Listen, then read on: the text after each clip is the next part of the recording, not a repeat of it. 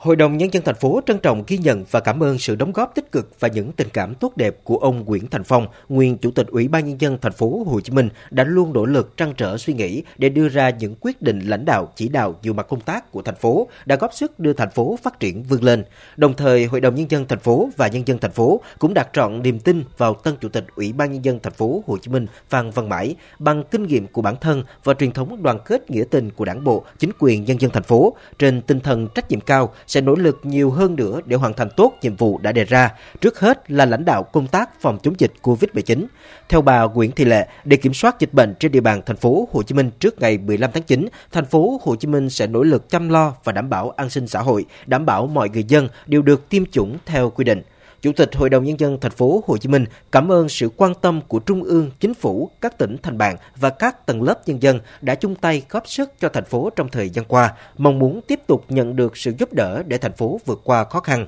Theo bà Nguyễn Thị Lệ, ngân sách từ Trung ương và thành phố có hạn nên dù nỗ lực tới đâu cũng không thể chăm lo trọn vẹn cho toàn thành phố với hơn 13 triệu dân hiện hữu.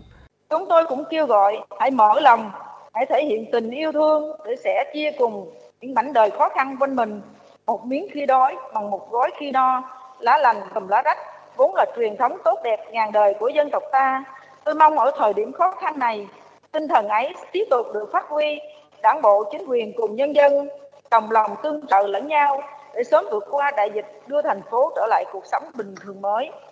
trong phát biểu nhận nhiệm vụ, Tân Chủ tịch Ủy ban nhân dân thành phố Hồ Chí Minh Phan Văn Mãi chia sẻ với bà con thành phố về những khó khăn, mất mát trong đại dịch, đồng thời ghi nhận và tri ân đội ngũ y bác sĩ, lực lượng tuyến đầu chống dịch đã không ngại gian khổ, vượt qua áp lực tâm lý, hy sinh thầm lặng để đảm bảo tính mạng và an toàn cho nhân dân. Tân Chủ tịch Ủy ban Nhân dân thành phố cho biết trên cương vị mới, ông sẽ huy động mọi nguồn lực thực hiện có hiệu quả các biện pháp phòng chống dịch nhằm cải thiện tình hình, tiến đến kiểm soát dịch bệnh, tập trung cao cho công tác điều trị, giảm tử vong, ổn định xã hội, chăm lo đời sống nhân dân, nhất là người nghèo và người có hoàn cảnh khó khăn.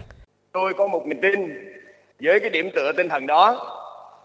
với sự nỗ lực của cả hệ thống chính trị cùng với sự giúp sức của trung ương và cả nước sự ủng hộ của nhân dân thì chúng ta nhất định sẽ vượt qua khó khăn này. À, tôi xin trước đồng bào cử tri thành phố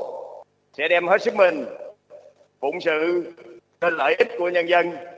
và sự phát triển thành phố cũng tại kỳ họp, các đại biểu Hội đồng Nhân dân thành phố đã thảo luận và thông qua 14 tờ trình quan trọng, đặc biệt là tờ trình về việc ban hành nghị quyết về chính sách đặc thù hỗ trợ động viên cho lực lượng tuyến đầu tham gia phòng chống dịch COVID-19. Theo thống kê, các lực lượng tham gia phòng chống dịch COVID-19 được hỗ trợ bao gồm 13.200 người thực hiện công việc trực tiếp, 14.000 người tham gia quản lý, điều hành, điều phối trực tiếp hoạt động phòng chống dịch, tham gia các tổ phòng chống dịch tại địa phương, 19.000 người không thuộc chuyên môn y tế thực hiện công việc gián tiếp tại các bệnh viện điều trị COVID-19 và cơ sở cách ly tập trung, 68.400 người là thành viên tổ COVID-19 cộng đồng, 8.300 tình nguyện viên được thành phố huy động và 10.000 tình nguyện viên được Bộ Y tế huy động tham gia tuyến đầu phòng chống dịch chi viện cho thành phố Hồ Chí Minh.